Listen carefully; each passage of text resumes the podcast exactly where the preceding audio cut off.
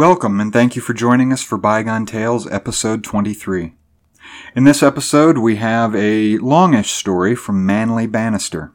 So, without further ado, let's get to it.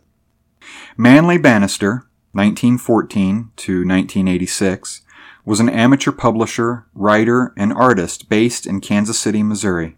Banister's first amateur publication was The Necronomicon, subtitled the amateur magazine of weird and fantasy, a fanzine that focused on fiction and poetry in the weird, fantasy, and science fiction genres. Five issues were released in the 1950s. It was a mimeographed publication, and the cover and illustrations for the first issue were made with linoleum cuts, carved and printed by the editor. All the issues have color covers, issues 2 through 5 using photo engravings. He was a regular contributor to science and fiction fanzines. In 1957, he wrote Conquest of Earth, a science fiction book. His short stories had been published in a number of pulp magazines of the 1950s and 60s, including Weird Tales, Astounding Science Fiction, Fantastic, Thrilling Wonder Tales, and others. He went on to publish a number of books on bookbinding and bookmaking. Satan's Bondage, a werewolf western by Manly Banister. The desert seemed molten when seen through the windshield of the green coupe. That was because the angle the rays of the afternoon sun made with the glass, and Kenneth Mulvaney was driving directly into the glare. The car labored up an incline, pacing a whirling dust devil on the climb. Incandescent boulders shimmered along the rough, rutted way. Desiccated cacti showed dusty green against the ochre and yellow of desert background. On the horizon, blue hills wavered in Mulvaney's vision, dim and indistinct. He mopped the sweat from his forehead for the dozenth time, clinging with one hand to the wretchedly twisting wheel. God, what a road!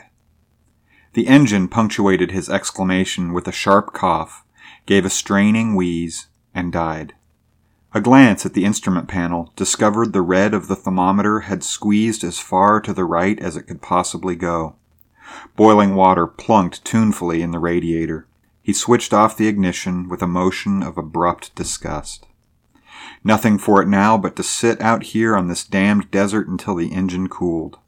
If it ever would under the blazing sun. Now that the machine was no longer moving, the heat dumped in upon him with reeking fingers.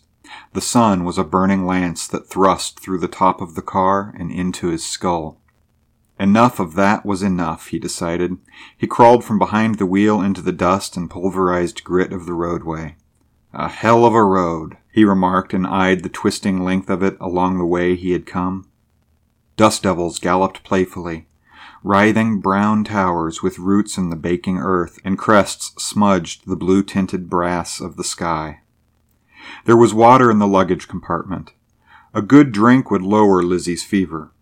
Dust spurted from under his shoe soles as he trudged forward with the five gallon gasoline can in his grip.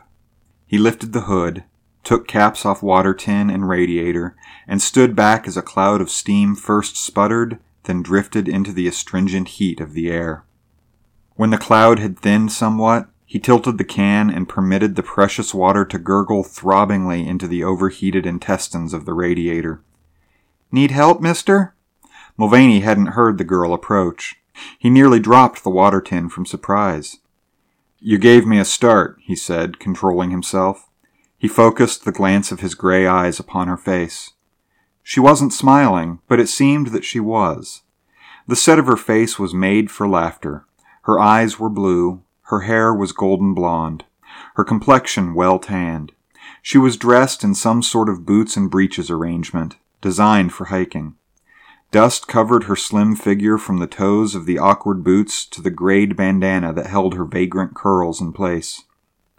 I wear it to keep the sun from doing unmentionable things to my hair, she explained. The corners of her full mouth twitched. Not to speak of boiling my brain in its own water. He set the water tin carefully at his feet. Where'd you come from? I'd no idea there was a soul within miles. A shadow crossed her face. So there isn't, she said strangely. Then, I was hiking along just over the rise, she gestured. I heard your car thumping up the hill. I was all set to thumb a ride when it stopped, so I came back to see what's up. The motor overheated and conked on me, he explained. He eyed her speculatively, almost prompted to ask what business brought her on foot into this God forgotten wilderness. He wondered if it was possible she was bound for the same place he was. He forced an end to his speculation. She'll be cool enough to start off again pretty soon, he said. You're welcome to ride along as far as I go. There was a certain blankness in her gaze that troubled him. Her blue eyes clouded briefly. How far are you going? More than ordinarily curious, the tone was. Wareville. He wondered if it was only imagination that made him believe she gasped as he pronounced the name. It was devilishly hot, enough to fry your brains and make you imagine almost anything. She didn't ask why he was going to Wareville. He took advantage of their momentary silence to replace the water tin in the luggage compartment. She stood silently in the blazing sun, shoe soles sunk into the powdery loess. Her look as she regarded the dead motor was as if she hoped by some alchemy of glance to bring it to life again. I think it ought to run now, she said. He tramped forward through the dust and peered at the thermometer. The crimson line had shrunk somewhat, although it still hovered near the danger line. A few moments, anyway, he told her. Dust churned from under the wheels of the green coupe. Its engine was functioning wonderfully again. Mulvaney had never seen ten such miles. That's what a native of Lastwater had said it was. Lastwater was on the highway. Wareville was in the foothills of the mountains, looming bluely ahead. In between were ten scorching miles. The road they were on, if it could be called a road, led to Wareville and a few isolated ranches in the mountain valleys. They passed a cowboy cantering along on a paint pony, a thin, gray faced man with the clean look of the open about him. A ten gallon hat shaded his lean face. He reined to one side, waved as they passed, then he inclined forward in his saddle, cut short the salutation, and sat rigidly, staring. Mulvaney observed the dancing image in his rear view mirror and chuckled.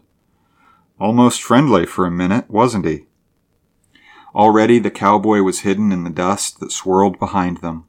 The girl did not turn to look.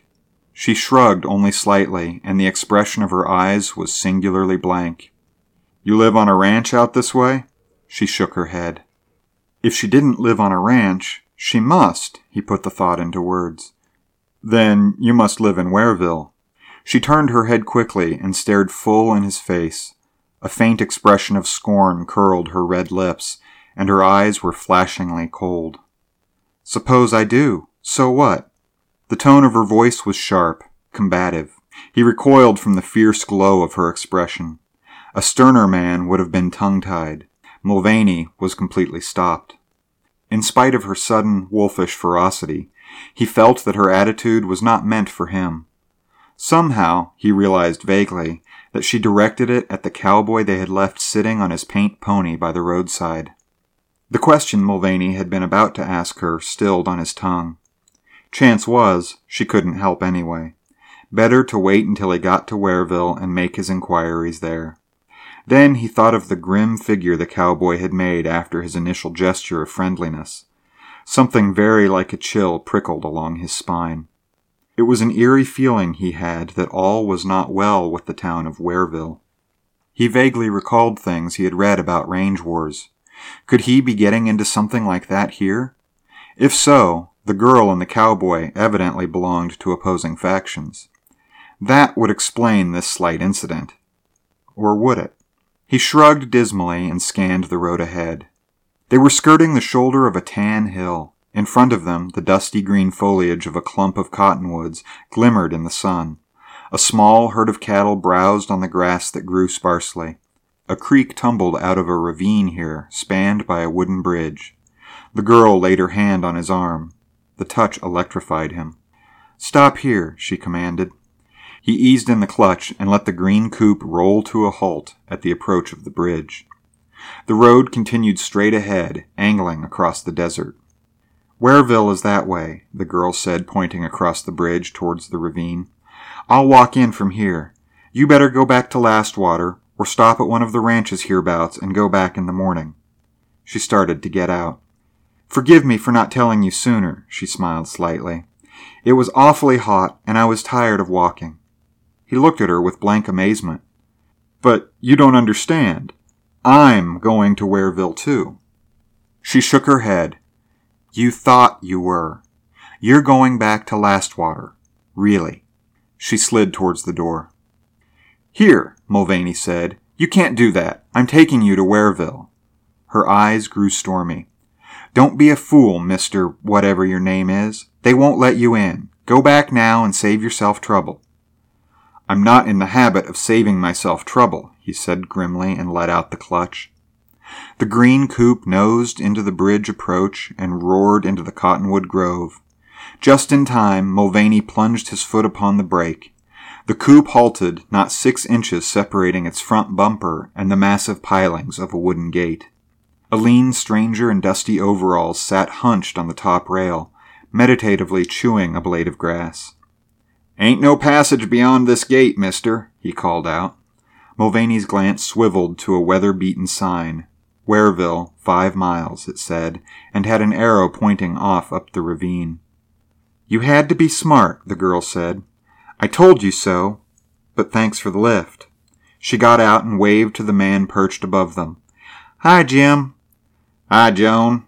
Your pa and ma is waiting for you. Better get along. You can't block a public thoroughfare like this, Mulvaney cried out hotly. The man, Jim, pointed silently to a cloth sign tacked upon the gate. It bore the signature of the sheriff, proclaimed that intruders were trespassers, and such would be prosecuted. I don't care what it says, Mulvaney thrust at him. I've got business in Wareville, and I'm going there. What business you got in Wareville? Jim said, and whistled softly. Three men armed with shotguns stepped out of leafy concealment. The eldest of the trio had a white beard. They stared levelly at Mulvaney. No strangers. It's for your own good, the beard said flatly. The girl was watching Mulvaney with something like grim amusement in her glance. Maybe you'll give up now? she suggested. He surveyed the armed group doubtfully. They approached menacingly enough, but not overly dangerous. Damn it, no! he exclaimed. I'm not a stranger. What's that you say? The bearded man stepped closer and peered at him through the bars of the gate. I'm not a stranger, Mulvaney repeated. I, I, well, I belong here. Who are you? Kenneth Mulvaney. I was born in Wareville. I left with my parents while I was still a baby. Todd and Mary Mulvaney? Questioned the oldster. The same. The man Jim had climbed down off the gate and joined the armed group. Mulvaney remained angrily at the wheel of the green coupe. The girl, Joan, he wondered vaguely what other name she had, regarded him with startled wonder. The graybeard harangued the group in low tones, then turned back to Mulvaney. Mulvaney stuck his head from behind the windshield. Well? I'm Hank Simpson. Where's your folks, boy? Mulvaney hesitated. Dead, sir, he said reluctantly. When I was still a boy, I was raised in an orphanage. You remembered your people coming from Wareville? Mulvaney crushed back a desire to resent Simpson's question. No, sir, he said truthfully. I read about it in my mother's diary. I thought, maybe, maybe I might find some relatives here. Simpson shook his bearded head, pale eyes bright. No, Todd and Mary had no kin. But if you're who you say you are, you've got friends. If you're not, may God help you. He's the only one who can. Hank Simpson stepped aside and jerked his head to the others. Watching Mulvaney curiously, they came forward and swung the great gate wide. The green coupe left the quartet standing by the gate and chugged along the narrow road. The way rose gently, twisting through the narrow canyon. It followed the course of the creek, sometimes crossing it only to recross it further upstream. The narrow bridges were rickety, and Mulvaney eased the coupe over them with trepidation. He felt like Alice in Wonderland. Things were getting curiouser and curiouser. He didn't pretend to understand what was going on here. What subtle cause prompted the people of the valley to bar their own town to strangers? Mulvaney recalled the words of the service station proprietor at Lastwater. He had stopped there to get gas. A queer bunch up there, the fellow had told him, gnawing a generous chunk from a plug of tobacco. Holed up in that valley since God knows when. Nobody ever goes to Wareville. Them that does, come right back. Never saying nothin' neither. Shamed of gettin' ran out, I guess. He laughed sharply and leered at Mulvaney. He glanced sideways at the girl in the seat beside him. Beyond a certain amount of reticence, she had displayed no peculiarity that he could discern. She had seemed tense on the journey across the desert, especially after they had passed the cowboy, but that seemed gone now. She laughed, and the tips of her teeth showed white between red, half parted lips. Only her eyes were the same, almost ingenuously blank. And the men at the gate. A sinister feeling shook him. Their eyes were the same. It baffled him. He could not know that his own bore the same look. It's all very confusing, he said, drawing the words from nothingness. She smiled briefly. I suppose it is. Shadow hovered over her full, soft mouth. There's no reason why you shouldn't know, she said slowly, as long as you're one of us. Her acceptance of him as one of the people of the valley comforted him, at the same time that it repelled him strangely. He steered the coupe expertly around a curve, waiting for her to continue. It's the ranchers, of course. He nodded. That explains the cowboy? She divined what he meant. Yes, he recognized me. I suppose he did, anyway. I'm in Lastwater frequently. Everyone for miles around is there at one time or another. We're poison around here, Mr. Mulvaney. Cut the formality, he said. You don't look poison to me. You're one of us, she said simply, as if that explained everything. There's been a kind of feud between our people and the ranchers for more years than I can remember. It's more bitter now. So bad you have to guard the road to keep strangers out? Of course. Besides, the moon is full tonight. We're particularly careful now. Mulvaney furrowed his forehead. Rangeland hate must be at a fever pitch to make them fear an attack in the night. Whatever side the girl was on, he felt, must be the right side, so he pictured the ranchers as inconsiderate monsters. The walls of the canyon sloped and fell away. The green coupe thrust itself around a bend and into as beautiful a valley as Kenneth Mulvaney had ever seen. The valley bottom was prairie perhaps a mile wide by twice as long. The creek meandered through its middle, bisecting green and yellow fields with its line of standing cottonwoods. On either side, pine clad slopes rose steeply, stepping up toward the head of the valley. The quick glance Mulvaney cast in that direction chilled him. A mountain guarded the valley's upper end. Even in the sunlight, it had seemed somber and brooding, like a giant wolf frozen in solid granite, overshadowing the valley with its baleful presence. Mulvaney spared it another quick glance, and the feeling it inspired in him increased. He shrugged and avoided looking at it, turning his attention to the valley. A quarter of a mile ahead, a small aggregation of houses glinted in the rays of the westering sun. Details were hidden in the foliage of the many trees that sheltered the town. Wareville, the girl said. It isn't much, only a dozen or so houses, a general store, a blacksmith shop, population 63. Grazing cattle were brown dots in the fields around the town. Wheat stood waist high, rippling with golden waves on either side of the road. The blaze of the sun was fierce and mellow at once. The green coupe streamed into Wareville like a comet preceding a fanned out tail of tan dust particles. Most, if not all, of the town's population was gathered in the square in front of the general store. Mulvaney braked the dusty car to a halt near the tail of a bay mare tied to the hitching rack. The mare's flanks were covered with dust and sweat. The animal was winded as if from a hard ride. Mulvaney squinted through the insect spotted windshield at the group facing him. Sullen expressions were there. Some of the women were fierce in their looks, as though resenting his intrusion into their town. The female of the species has the more protective nature, he thought. His eye caught sight of a familiar figure in blue denim loafing in the foreground. Jim, the man at the gate. A shortcut, Mulvaney thought fleetingly. Jim had taken advantage of it to ride ahead and warn the villagers of their coming. The girl opened her door with a shrill screech of metal and got out. The crowd kept silent. An elderly man stepped forward, and the girl greeted him. I'm back, Dad. Joan, who's that feller with you? She explained rapidly as Mulvaney got out beside her. Then she caught sight of the man who had ridden the mare from the gate. She stopped abruptly. Why, here's Jim. He could have told you. He told us what this feller said. How do we know it's true? Maybe it's a trick. Mulvaney felt seriously uneasy before the menacing look of the crowd. There was something about them, a wolfish ferocity held in abeyance that made his flesh crawl. Look, the girl cried. Look at his eyes. Mulvaney felt the intensity of the crowd's gaze focused on his face. He was embarrassed. I can prove I'm Kenneth Mulvaney, he said. He brought a packet of papers from the pocket of his jacket and held them out to Joan's father. Hoofs clattered across the square. Mulvaney looked up and met the fierce lupine gaze of the man on the black stallion. The beast reared, and its rider leaned out of the saddle, seized the paper from Mulvaney's grasp. I'll look at these. The valley people fell back with respect and awe. The horseman was darkly, cruelly handsome. Black eyes darted over the papers he took from the packet. It contained Mulvaney's birth certificate, a picture of his parents, and his mother's diary bound with a faded blue ribbon.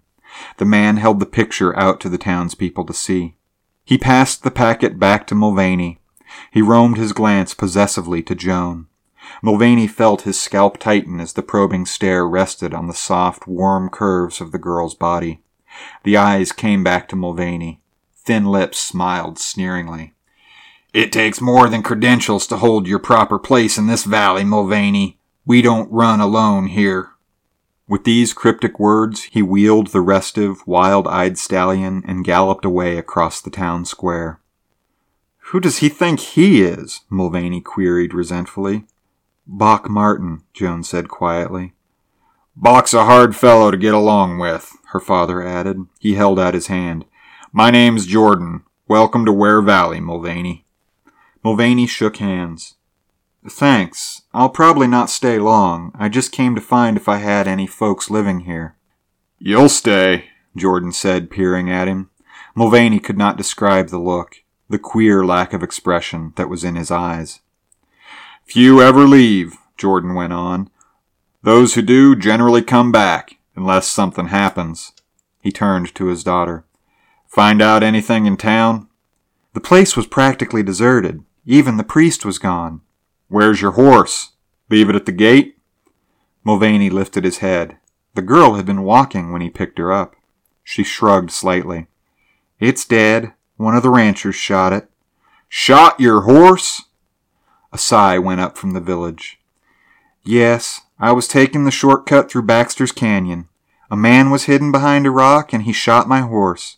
He shouted that that was just a warning, and I heard his horse's hoofs as he rode away. I never did see him. Jordan's face was stony. He put his arm around her. What did he say, honey? Her lips curled. Said our kind wasn't wanted in these parts. Said we better get. Jordan pulled thoughtfully at his chin. They're gathering against us, he muttered. That priest. He shook his head somberly and took Mulvaney's arm.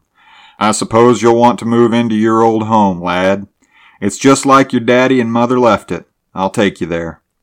Before driving from the square, Mulvaney cast a glance about in search of Joan, but she had slipped away with the dispersing crowd, and he did not see her. Mulvaney was not surprised to learn that the house his parents had occupied was vacant and waiting for him. He was not even surprised to discover that it was clean and well kept in spite of the twenty years or more it had been separated from its owners. The people of the valley look after their own, he thought to himself. We figured they'd come back sooner or later, Jordan told him. We kept it ready. No, Mulvaney was not surprised. There was something about the atmosphere of this strange valley, its town and its people, that precluded the possibility of such feeling. Long shadows had begun to steal across the valley bottom when Jordan left him in the large, frame dwelling that was his by birthright. He stood in the middle of the worn carpet in the big living room. Outside the window, the leaves of a dusty cottonwood fluttered in the evening breeze. Mulvaney brought his glance inside with an effort. He looked lingeringly over the old fashioned furnishings. A sofa, a platform rocker, a couple of straight back chairs, whatnot shelves in the corners, loaded with bric-a-brac. It was here, in this very room, amid these same surroundings, he had played when he was a baby. He was home. He took time out to think of that. Home. He had lived from his sixth to his eighteenth year in an orphanage. The following seven years had been spent wandering from job to job. Never long in one place, never one to make friends. He had always been restless, unquiet. Was this what he had hunted all those years, without knowing it? He was home now. He sat suddenly on the sofa, and it creaked under his weight. He rubbed his hand over his eyes. He had driven quite a distance today. He was tired. He wasn't hungry at all. Twilight came to the valley. Gloom rushed in to fill the corners of every room in the old house. Mulvaney stood erect at last and groped his way to the lamp he had observed earlier on the dining table. He struck a light and held it to the oily wick. Odd people. An odd place. He resented Bock Martin. The way he had looked at Joan. He saw the girl's lovely young face in his imagination. A pleasant tingle passed through his flesh. He held the lamp high to light his passage up the creaking stairs. The whole place was wrong somehow. He felt it even more strongly now. He couldn't place the wrongness. Gave him an eerie feeling, though. In a bedroom upstairs, he placed the lamp on a dresser. The wick flared, casting grotesque flickers throughout the room. He leaned forward and scanned himself in the glass. He was Kenneth Mulvaney, just as he had always been. He would not have been surprised to find himself different, too. He recalled Joan telling the crowd to look at his eyes. He squinted, frowning. There was a difference there, somehow. They seemed to lack their normal luster. The look of them reminded him of the valley people. It was the look that characterized their eyes. He could not understand the significance of this fact, but it troubled him. He turned around to survey his surroundings and reeled with his discovery. Sweat gathered on his forehead as he recognized now the wrongness that had haunted him. It had been the same with Joan, Jordan, with the valley people, and now himself. His body, as hard, physical, opaque as ever, did not cast a shadow in the shine of the lamp. One takes a shadow for granted. To be without one is. is. Mulvaney did not know the portent of it. He was shaken with the discovery. He blew out the lamp quickly and got into bed in the dark. No shadow. The ardent moonlight splashing through the windows fascinated him. A full moon was rising above the ridge along the eastern rim of the valley. Its orb lighted the land with a weird eldritch illumination. It lay in a puddle on the floor and rose in a silver tide along the opposite wall. The moonglow soothed his senses. He believed his imagination was overwrought. Maybe a touch of the sun. He drifted hazily into the shadowy borderland of consciousness. Five miles over the ridges and tangled ravines from Kenneth Mulvaney and his troubled thoughts, Big Sam Carver shook his grizzled white head and gestured with mahogany hands. If you ain't right, he rumbled at the small, dark skinned man, we'll be in a mess. Ever been a laughing stock before? The small man was dressed in black, white collar turned back to fore. He was a priest, and his name was Father Darcy. It's my duty to stamp out evil where I find it. His appearance and accent marked him as French Canadian. How long have you had this trouble? he went on. Carver shrugged. Maybe two, three years. We've always had trouble in winters when the snow drove the wolves out of the mountains. Before, we drove our critters to summer pasture up in the mountains. Don't figure we lost many then. But the ground's barren up there any more. We pasture 'em in the valleys all summer long, and that's how our trouble comes. Never knew wolves to come down to the foothills in summertime. You think I may be wrong. The wolves attack only when the moon is full? Seems like it's always happened that way, the rancher responded wearily. Full moon last month, and the month before, and before that. There's a monstrous pack of 'em. They ruin a terrific lot of good beef. I know. Financially, the wolves are hitting you hard. But how about tonight? Don't worry. Every rancher in these parts is ready. I'm riding out to join 'em pretty soon. The water? Yeah. Crazy idea, though. The priest shrugged. You have supplied yourself with a mirror and the silver? You did with it as I ordered? Yes, my God. Didn't I tell you we'll be the laughing stock if you ain't right about this? The priest made a steeple of his fingers and regarded the structure with calm meditation. The Loup Garou cannot withstand these things, he said. The rancher snorted weakly. If I ain't crazy now, I'm gonna be when this is over. I'd as soon think those folks in the other valley were sicking their dogs on our cattle, though I've no doubt they've had a hand in it somewheres.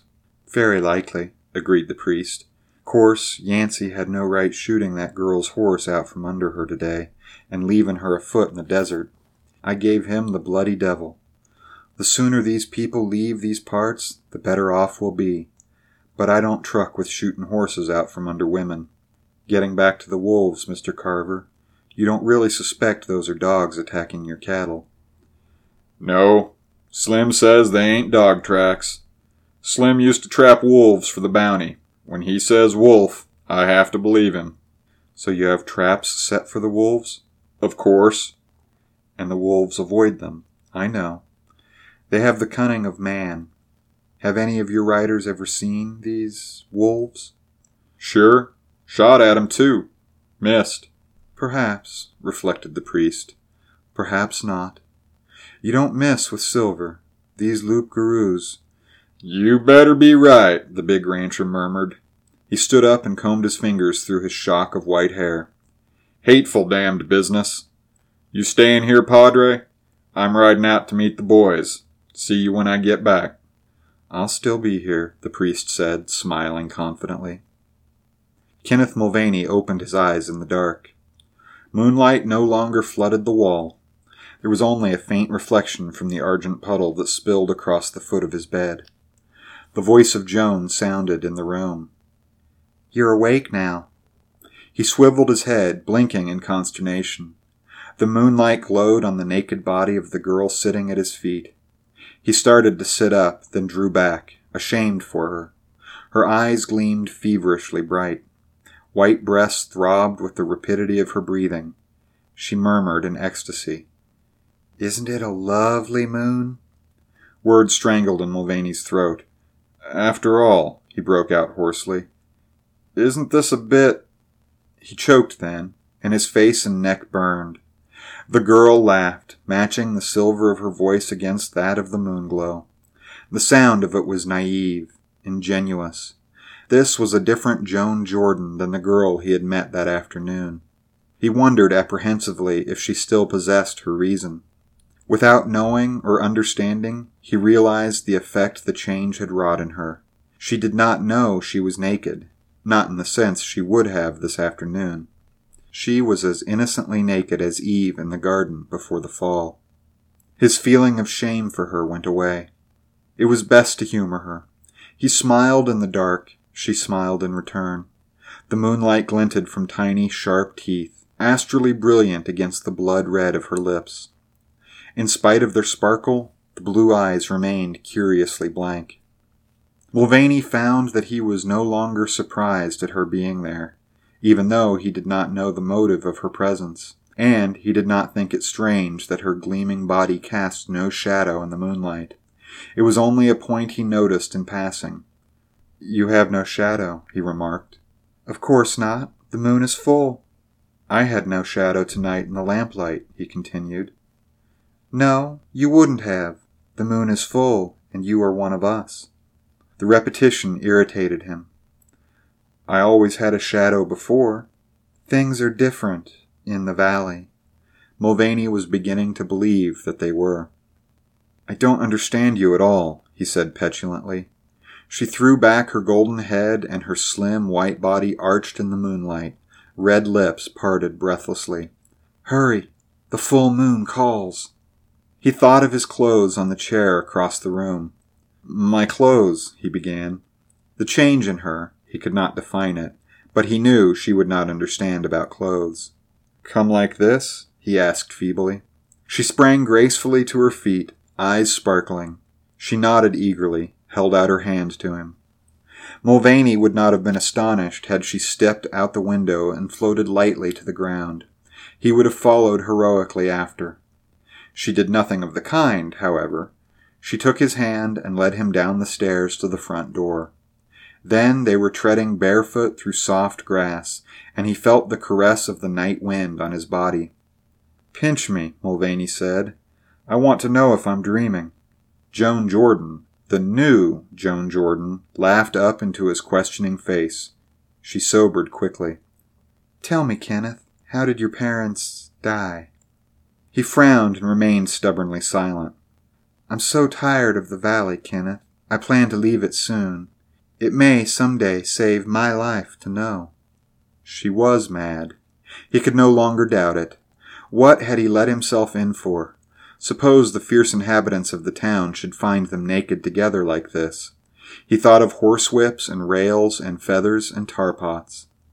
Nonetheless, some of the girl's ecstatic exuberance flowed into him. Abandonment began to throb in his veins.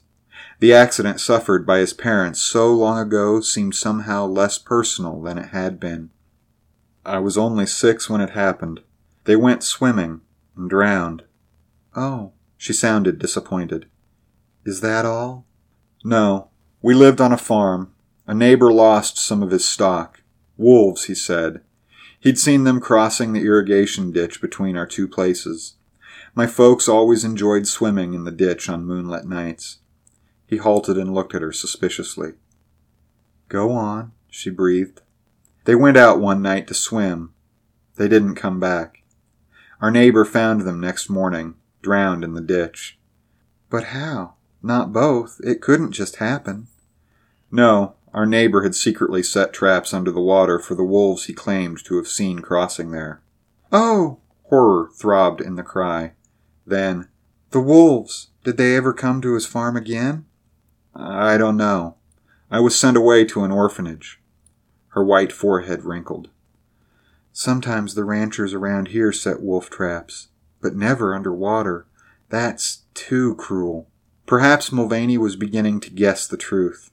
Perhaps he preferred to believe that both of them were delightfully mad. Thought of the truth was so devastating, and worse than madness. For the moment, he was content to reject the thoughts that pounded into his brain. There was a primal joy to trotting across the soft pasture in the moonlight, the thrillingly naked girl at his side. The moon was reflected in silver spangles from the dark, massed leaves of the cottonwoods along the creek. They passed in the shadow where the bank dipped down to the cool, dark waters. The girl put both hands on his chest, forcing him to sit. Her vibrant young body was trembling with eagerness. Don't move, she whispered. Watch me. A soft shaft of moonlight flashed upon her marble skin. She dipped into the creek, rolled over in the shallow water, flanks gleaming. He could see the water foam and the girl's body struggling. Then she pawed towards shore. Emerging, it was not Joan Jordan, but a huge, dog-like beast, white furred from slim muzzle to graceful haunches. A wolf. Mulvaney started to get up, a cry rising in his throat. The white wolf whipped around and plunged into the creek. Joan Jordan emerged naked and dripping. The breath whistled out of Mulvaney's lungs. Bad night, seeing things. The girl touched his bare shoulder with a cool, wet hand. You see? Now you do it. She pulled him to his feet pushed him to the water's edge. Mulvaney's senses swam. It was out of all reason. He wanted to back away and run. Then he saw Joan naked in the stream, dark water gurgling through white thighs. He plunged forward. The white wolf galloped out on the bank. Kenneth Mulvaney pawed after her. He found footing in the mud, lunged towards shore. A thousand scents he had never known before swarmed upon his consciousness. The night was bright with a new acuteness of vision. He threw back his head to laugh aloud in sheer joy of living. Sleek, gray muzzle lifted to the moon, and Kenneth Mulvaney howled as a wolf howls, fiercely, savagely, with the eternal sorrow and loneliness of the wolf kind. Then he romped with the white she wolf. The sky was a field of blazing gems, the earth a garden of paradise, but she quickly ended their play. We don't run alone here. The others are waiting. Bock will be angry. Mulvaney trotted obediently at her flank. He wanted to stay and rop, but Bock Martin said the pack must run together. It was different before Bock came, the she wolf told him. We hunted deer in the mountains. Bock came from the outside. He made himself our leader. He insists we attack cattle and men. Men have guns, he said, bringing the thought into his wolf brain with a vicious tug. We don't fear guns, Kenneth, only silver. Silver kills our kind. Men know that. When they realize what we are, they can arm against us. That is our danger from men. Another is the day. Never let dawn find you in wolf form. The she wolf quickened her pace. On the other side of the low mound, they found the wolf pack waiting. Mulvaney stood atop the knoll, strong wolf legs braced, gray furred ears cocked forward, and received their voiceless greeting. A great black wolf rose, crouching from the midst of the pack, and slunk forward, belly hugging the ground. Despite the change in form, Mulvaney knew that this black beast was Bock Martin. The hackles lifted on his sturdy shoulders, and he growled ominously. Don't, the she wolf whispered. It's Bock. The slinking black wolf glided nearer. Mulvaney crouched, heaving loins pressed against the cool earth. The gray furred muzzle wrinkled hatefully. Deadly fangs glinted in the moonlight. Bock Martin was evil. Mulvaney sensed that now, as he never had before. Had he been older and wiser in the ways of wolfmen, Bock Martin would not have mattered. But Kenneth Mulvaney had never committed an evil in his life. It was through no fault of his that he was one of the Ware people. The training of his years in the orphanage was strong within him. With hate filled eyes and the promise of death in his snarling jaws, he awaited the sneaking advance of the sable hound of hell. Mulvaney had the advantage of height. When he saw the beast crouching and trembling for the leap, he launched his body forward. The wolf people stood by in silent fear as the flashing, gray furred shape streaked upon its enemy. Mulvaney's mind was the mind of a wolf. He was not afraid. The hot blood pounded fiercely in his veins. He was a new wolf, a young wolf. He had strength and advantage. Cunning did not matter. Snapping, snarling, growling hideously, the black and the gray threshed upon the slope. The two were a tangle of legs and muzzles, of bushy tails and hard whipcord muscles. They fought as wolves fight, fang to fang and claw to claw. Rage and murderous hate flamed in Mulvaney's wolf brain. His man brain looked askance, observed what he did, and approved. The night was made fearful with their hate. Their snarling rage struck silence and terror to the tiny denizens of the field. The moon and the stars looked on impassively. Mulvaney sought with murderous fangs the throbbing jugular of his enemy. His jaws ached for the feel of thick, hot blood spilling over them. Gnashing teeth bit into the black wolf's tender gorge. The beast panted frenziedly, clawed at Mulvaney's ribs and flanks. The gray wolf sank its fangs deeper into hot flesh, and then he went spinning bewilderedly end over end to land crashing a dozen yards away. The were people whimpered. A voice croaked hysterically, The master! The master! Confused, with shock, bruised and gasping, the wolf shape of Kenneth Mulvaney drew trembling legs under itself. The solid earth seemed to roll maddeningly, and he whined with pain. The thunderous symphony pounding in his brain receded and grew faint. He lifted his muzzle and scented fiercely for the black wolf. A biting, acrid odor dug at his sensitive nostrils, the reek of glowing sulfur, and then he saw the shape. It was cloaked with the blackness and the stink of the pit, evil of eye and visage, black grim, utterly hideous. The hair rose on the gray wolf's back. A snarl gnarled deep in the panting chest. Purplish lightning flickered in the gloom that clothed the hateful shape. The demon's silence was its most utter terror. Mulvaney struggled against the fear that ate at his heart. The monster spoke. The solitude resounded with the whiplash of its voice. Neither man nor beast can destroy me, Kenneth Mulvaney. I have tested you and found you strong. Strength be in the evil you shall do for me, in my stead. From now on you shall lead the pack, and shall render unto me these souls, one by one as death shall claim them. It was for this purpose I sent the call of the valley into your being, where you roamed outside and did not know yourself. The gray wolf snarled its hatred. Hate is my strength, the prince of evil derided him, and all my loyal subjects hate me. They serve me well none the less, but remember, I hold your souls in bondage. When you shall die, they shall be rendered unto me in my kingdom of the damned. This is your portion. Of you who are the descendants of the witch folk of Eld, through the years I have gathered this band together in my valley to increase and become strong, to battle the race of men for supremacy. The ancient practices shall return, the ancient law shall be in order. Not in this century nor in the next, but by and by. Eternity is not too long to wait for my vengeance. The shape fell silent, a brooding, awful silhouette against the sleeping wolf of the stone mountain that jutted into the star spangled sky at the head of the valley. The sooty lips moved again.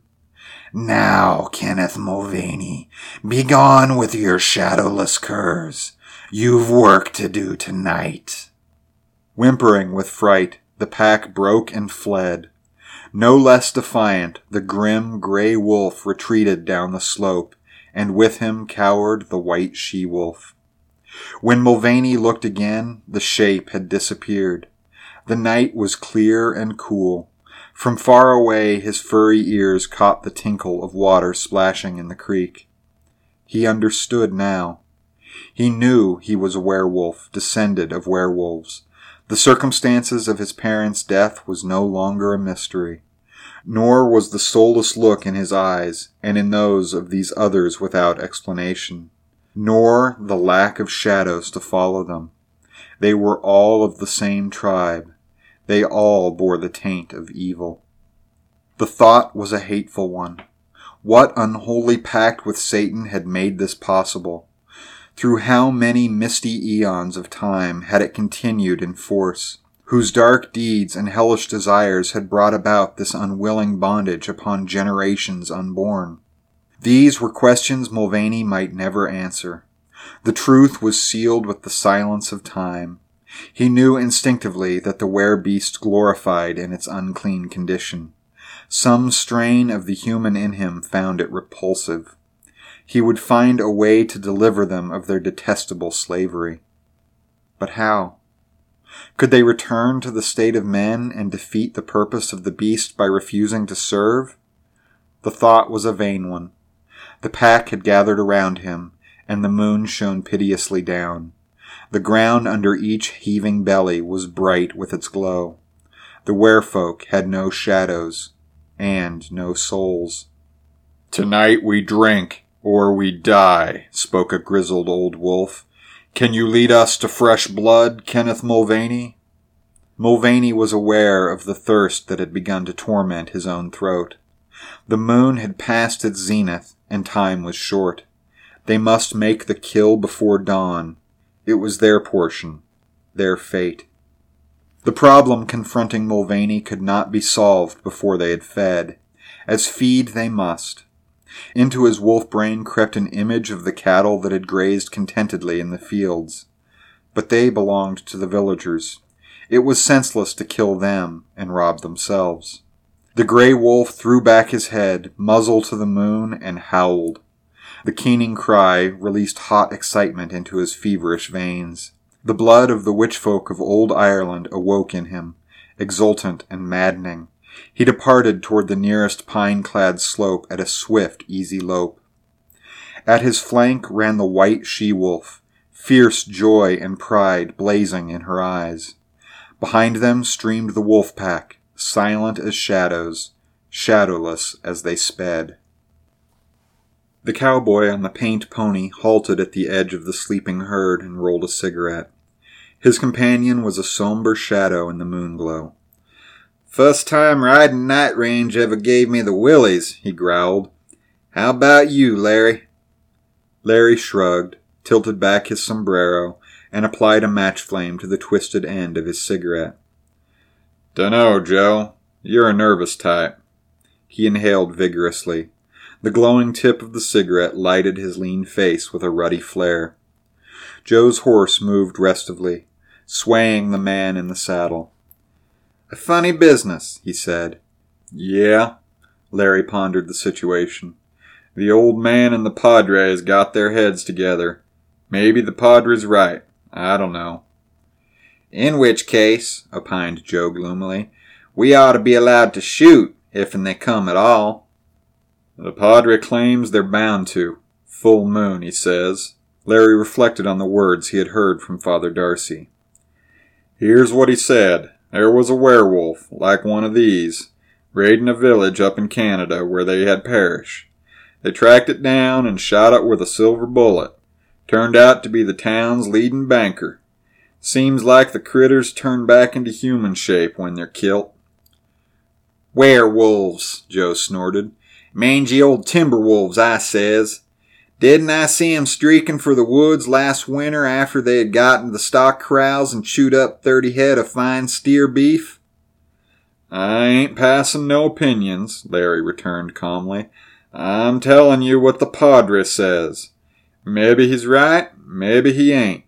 We ain't to shoot anyway, lest they attack us, in which case we got silver in our guns. I know, Joe growled distrustfully. We're just to douse 'em with this water the Padre blessed. He patted the moist flank of a water bag slung to his saddle horn. That's how it is, Larry agreed. Chase 'em back, the Padre says. Only back to where, he didn't say. The old man backs him up. Guess they figuring something they don't want everybody to know about. He tossed his end of the cigarette upon the hoof churned earth and wheeled his pony. Keep a sharp eye, Joe. So long. The paint pony circled slowly back while the rider sang softly to lull the herd. There was nothing human in the spirit of Kenneth Mulvaney as he loped across the timbered ridges with the white she wolf at his side. The silence was a tonic to him. The keen scent of pine balsam mingling with the dank odor of rotting mold tingled his flaring nostrils. He ran with lean muzzle thrust eagerly forward, the scent of hot blood, a maddening urge. A small creature of the forest sensed the coming of the ghost wolves. It cocked tiny ears, eyes bright with fear. The gray wolf sprang, great jaws crunched on tender flesh and fragile bone. The wolf took its first taste of blood, while the white furred she danced eagerly and licked at his scarlet muzzle with impudent tongue. Hunger inspired of hell drove him on. The scent of cattle in the draw tingled in his nostrils. The wolf pack skulked at the edge of the forest, wormed through tall grass, plunged snarling among the sleeping herd. The frightened beasts leaped erect. Hooves churned the earth, horns tossed against the sky. Dust rose in a cloud to obscure the moon. Fierce, primal joy flooded Mulvaney's senses, and he made the kill with his white furred mate leaping at his side. A man's voice shouting brought him with a snarl from the unholy feast. He crouched, ready to spring, eyes blazing at the horse and rider bearing down upon him. The rider passed, horse's hooves thundering, and slashed at the water bag slung to the pommel of his saddle. In mid-spring, Kenneth Mulvaney felt the gush of the fluid on his face. Burning rivulets seared down his forelegs. Powerful muscles sent him tumbling from the menace of the water the priest had blessed. He fled to the forest and rolled in the cool earth to soothe the agony of his burns. Then he streaked for home. Full fed, the pack loped through the forest behind him. At his flank, the white she wolf whimpered in sympathy of his pain. The pain had cleared the hellish bloodlust from Mulvaney's brain. He calculated coldly, returned to his original problem. There must be a way. He thought of exorcism and rejected it. They would need the services of the priest at Lastwater. But he wouldn't do. The presence of holy water showed his hand before the readiness of the ranchers. Mulvaney could not know the futility of exorcism as Father Darcy understood it. The priest had another thought in mind. The moon sunk low in the west while they ran. The day would break before long. At the edge of the timber ringing their own valley, the gray wolf halted the pack and scented the breeze. The gray furred muzzle twitched at the hateful odor cloying in the air. It was the smell of men. Men between pack and the water they must gain before dawn. It had been clever of the ranchers to enter the valley while its people were gone. For a long time they had waited in the shadow of the cottonwoods. At Sam Carver's back, the dark waters of Ware Creek gurgled musically. In front of him, the westward slanting rays of the moon shed a dim radiance over the silent fields of Ware Valley. The lanky man at his side uttered a low voiced curse. What's eatin' you, Slim? Damned if I know, boss, replied the man who used to trap wolves for the bounty. Spect it's ants. He backed cautiously out of the undergrowth and lay down a yard further away. We have to wait all night, he complained. The Padre says they'll come back before dawn. How do you know they will?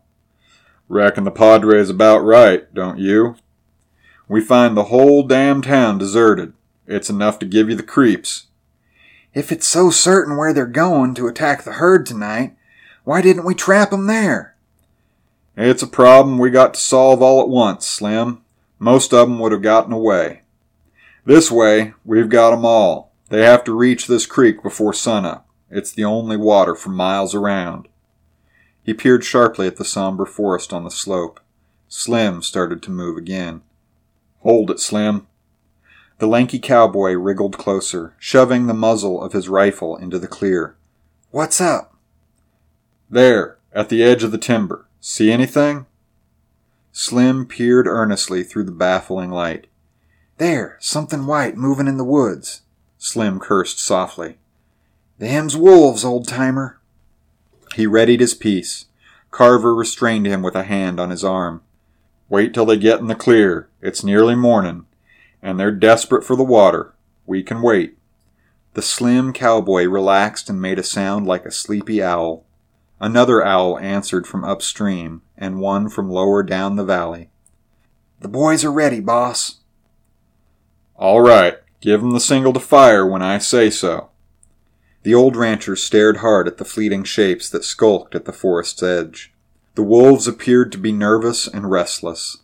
A blot detached itself from the shadows of the forest and trotted a few yards into the open. A white shape joined it, and the two stood sniffing. Damn, growled the rancher. They've got our scent. One by one, the wolves began to leave the shelter of the timber. There seemed to be hundreds of them to the breathlessly waiting ranchers. The mass moved cautiously down the grassy slope. Carver put a hand into his shirt and brought out a mirror. Briefly, the glass caught the gleam of the moon. What's that fur? whispered his companion. Carver tilted the glass toward the approaching pack, craned his neck to peer into it. He had a difficult time registering the image, but he saw finally. He passed the mirror to the cowboy with a trembling hand. You look, he commanded gruffly. The cowboy held the mirror in position and peered into it. He jerked it back swiftly. God! You see? Them ain't wolves, they're people. The Padre's right, Slim. I look at 'em and I see wolves. How come the mirror shows people out there? Carver shrugged and his mouth drooped bitterly. I don't know. It's something to do with the silver on the glass. The Padre can explain it, maybe. I can't. He watched the wolf pack fixedly. He was hesitant, reluctant to give the next order. They're getting close, set to attack us, he observed. They can't know we got a 150 men here. They ain't got a chance. Give 'em the signal, Slim. The cowboy's face was a pale blur in the gloom. You, you can't, boss. It's murder. It's them or us. They wouldn't hesitate to tear your throat out. Come on, give the signal. Slim hooted twice like an owl. Carver's rifle cracked immediately and lashed an orange tongue into the gloom. Rifle fire rippled through the cottonwoods like a fierce flame devouring a forest of dry twigs. The great white wolf at the head of the pack leaped convulsively, fell sprawled and kicking. Silver death whined through the night, and lean gray shapes died with the thunder of gunfire in their ears.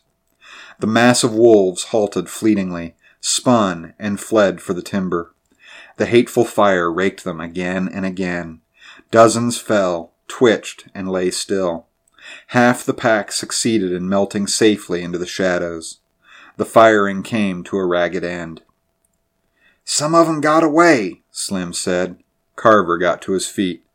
They'll be back. The moon, shining through a rift in the foliage, lighted his face wanly. His eyes stared darkly, and his mouth was twisted in sickish lines. Can't get over the fact they're human, in a way. He parted the brush and stepped into the clear. Where you going, boss? The rancher's white head looked frosty in the moonlight. The gloom made a huge, formless bulk of his body. He went forward across the field, lighting his way with a small pocket torch. Hesitating, Slim crawled out of the bush and followed. Behind them, the cottonwoods murmured with the voices of the ranchers. Sam Carver knelt at the side of the first form huddled in the long grass. The lamp played across the naked white body of the girl, who lay with her golden head cradled upon her arms. Her face was hidden in the pool of shadow cast by her own body. A crimson wetness gleamed on the smooth round of her breast. Carver snapped off the light and stood erect. The moon made molten silver of the dead girl's body. Poor damn kid, he said softly. The lanky cowboy sighed hoarsely. It's murder. We done murder. The old rancher placed his hand on his shoulder. Tain't murder, son. See, when I put the light on her. The flash glowed briefly. She casts a shadow. They was lost souls, and lost souls ain't got no shadows. The Padre knows these things. The silver bullets kill 'em and give 'em back their souls. I don't know how, but the Padre ought to know. He's a man of God. I never believed in souls, Slim said hollowly. Sam Carver shook his head. Never took much truck in 'em myself till now. Guess people ain't as smart as they think they are, Slim. Lots of things we don't know, and lots of things we do know and won't believe. The old man brooded in the moonlight, a somber shadow towering over the dead girl. Then he turned and shuffled with his companion toward the shelter of the cottonwoods. Three yards from the pitifully naked body, eyes glowed in the deep grass. A lean gray wolf wriggled forward on its belly. The beast's jaws quivered, from between them, the pink tongue reached slowly forth and licked tenderly at the still warm cheek of the dead girl. The faint breeze stirred in her golden curls, and the gray wolf turned away. He drew his legs under him and sprang swiftly up the slope. There goes one! Get him! Rifles spat a ragged volley. Silver slugs whined and crackled around the fleeing wolf. The prodigal waste of precious metal was a sign of the rancher's determination. The werebeast reached the shadows in safety and skulked there, looking down upon the valley. The human eyes showed grief and sorrow, but no hate or fear. The creek and its cottonwoods was a black snake wriggling the length of the valley. Men hid in the cottonwoods, men with silver death in their guns. In the west the moon hung low. The starshine had begun to pale in the east. So little time was left. He turned and trotted up the slope among the whispering pines. The clan had gathered on the ridge. Above lay only gloomy rocks and barrenness. The ranchers waited below. The gray wolf moved silently among the pack. They were afraid, and he knew it. Picking his way carefully, the gray wolf moved to a spot above them, atop a gaunt, ill shaped boulder leaning out of the mountainside. In black silhouette against the milky dawn, he lifted his muzzle to the jewel splattered velvet of the sky. He howled as a wolf howls, savagely, mournfully, with desperate loneliness and grief. One by one, the pack took up the cry and gave voice to their own requiem.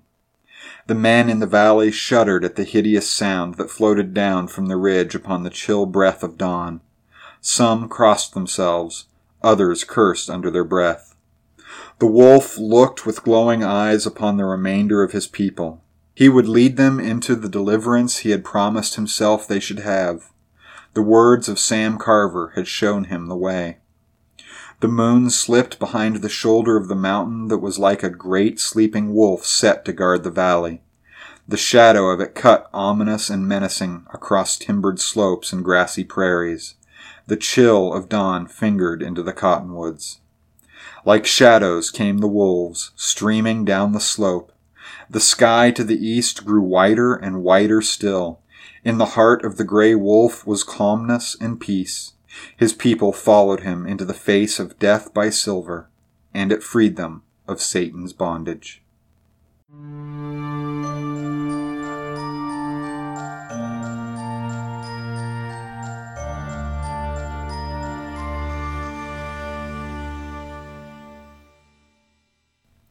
That story was originally published in Weird Tales, September 1942. It is probably the most famous and most widely anthologized story of Manly Banister. I wanted to also read a letter that Banister wrote to a publication that bears some connection to the story just read. Why Vampires Can't Reflect. In your December issue, in Baird Searles' Films, Mr. Searles takes exception to a vampire being reflected in a pool of water. Italics his. Now, there is no logical reason why a vampire cannot reflect in a pool of water. Italics mine. A mirror will not reflect a vampire. Why? Well, it goes like this. Silver was paid to Judas for the betrayal of Christ. To compensate the spirit of the metal for the evil use it had suffered, it was given the special power to repel evil. Therefore, when an evil vampire stands before a silvered mirror, the metal repels the evil and refuses to afford the creature a reflection. There you have the whole thing in a nutshell. A vampire could even be viewed with the aluminized reflecting surface of a telescope mirror, but not with one coated with silver. The above stands also as the reason why a silver bullet is used to kill werewolves and other such were creatures. Again, the power of silver to put down evil. With best regards, good work, Manly Banister, Portland, Oregon. Well, I hope you've enjoyed the story for this evening as well as the letter. If you have any questions or comments, feel free to reach out to us via our email at bygonetales at gmail.com. You can also find us on Facebook at Bygone Tales Podcast. And as always, you can find us on our website, which is mccartneylane.com. Just click on the link for podcasts and click on the link for Bygone Tales. If you're enjoying the podcast, I hope you would consider leaving us a review on iTunes, Stitcher, or Google Play Music. And as always, you can subscribe to our podcast on iTunes, Google Play Music, and Stitcher, or wherever you get your podcasts. Again, thank you for joining us tonight, and until next time.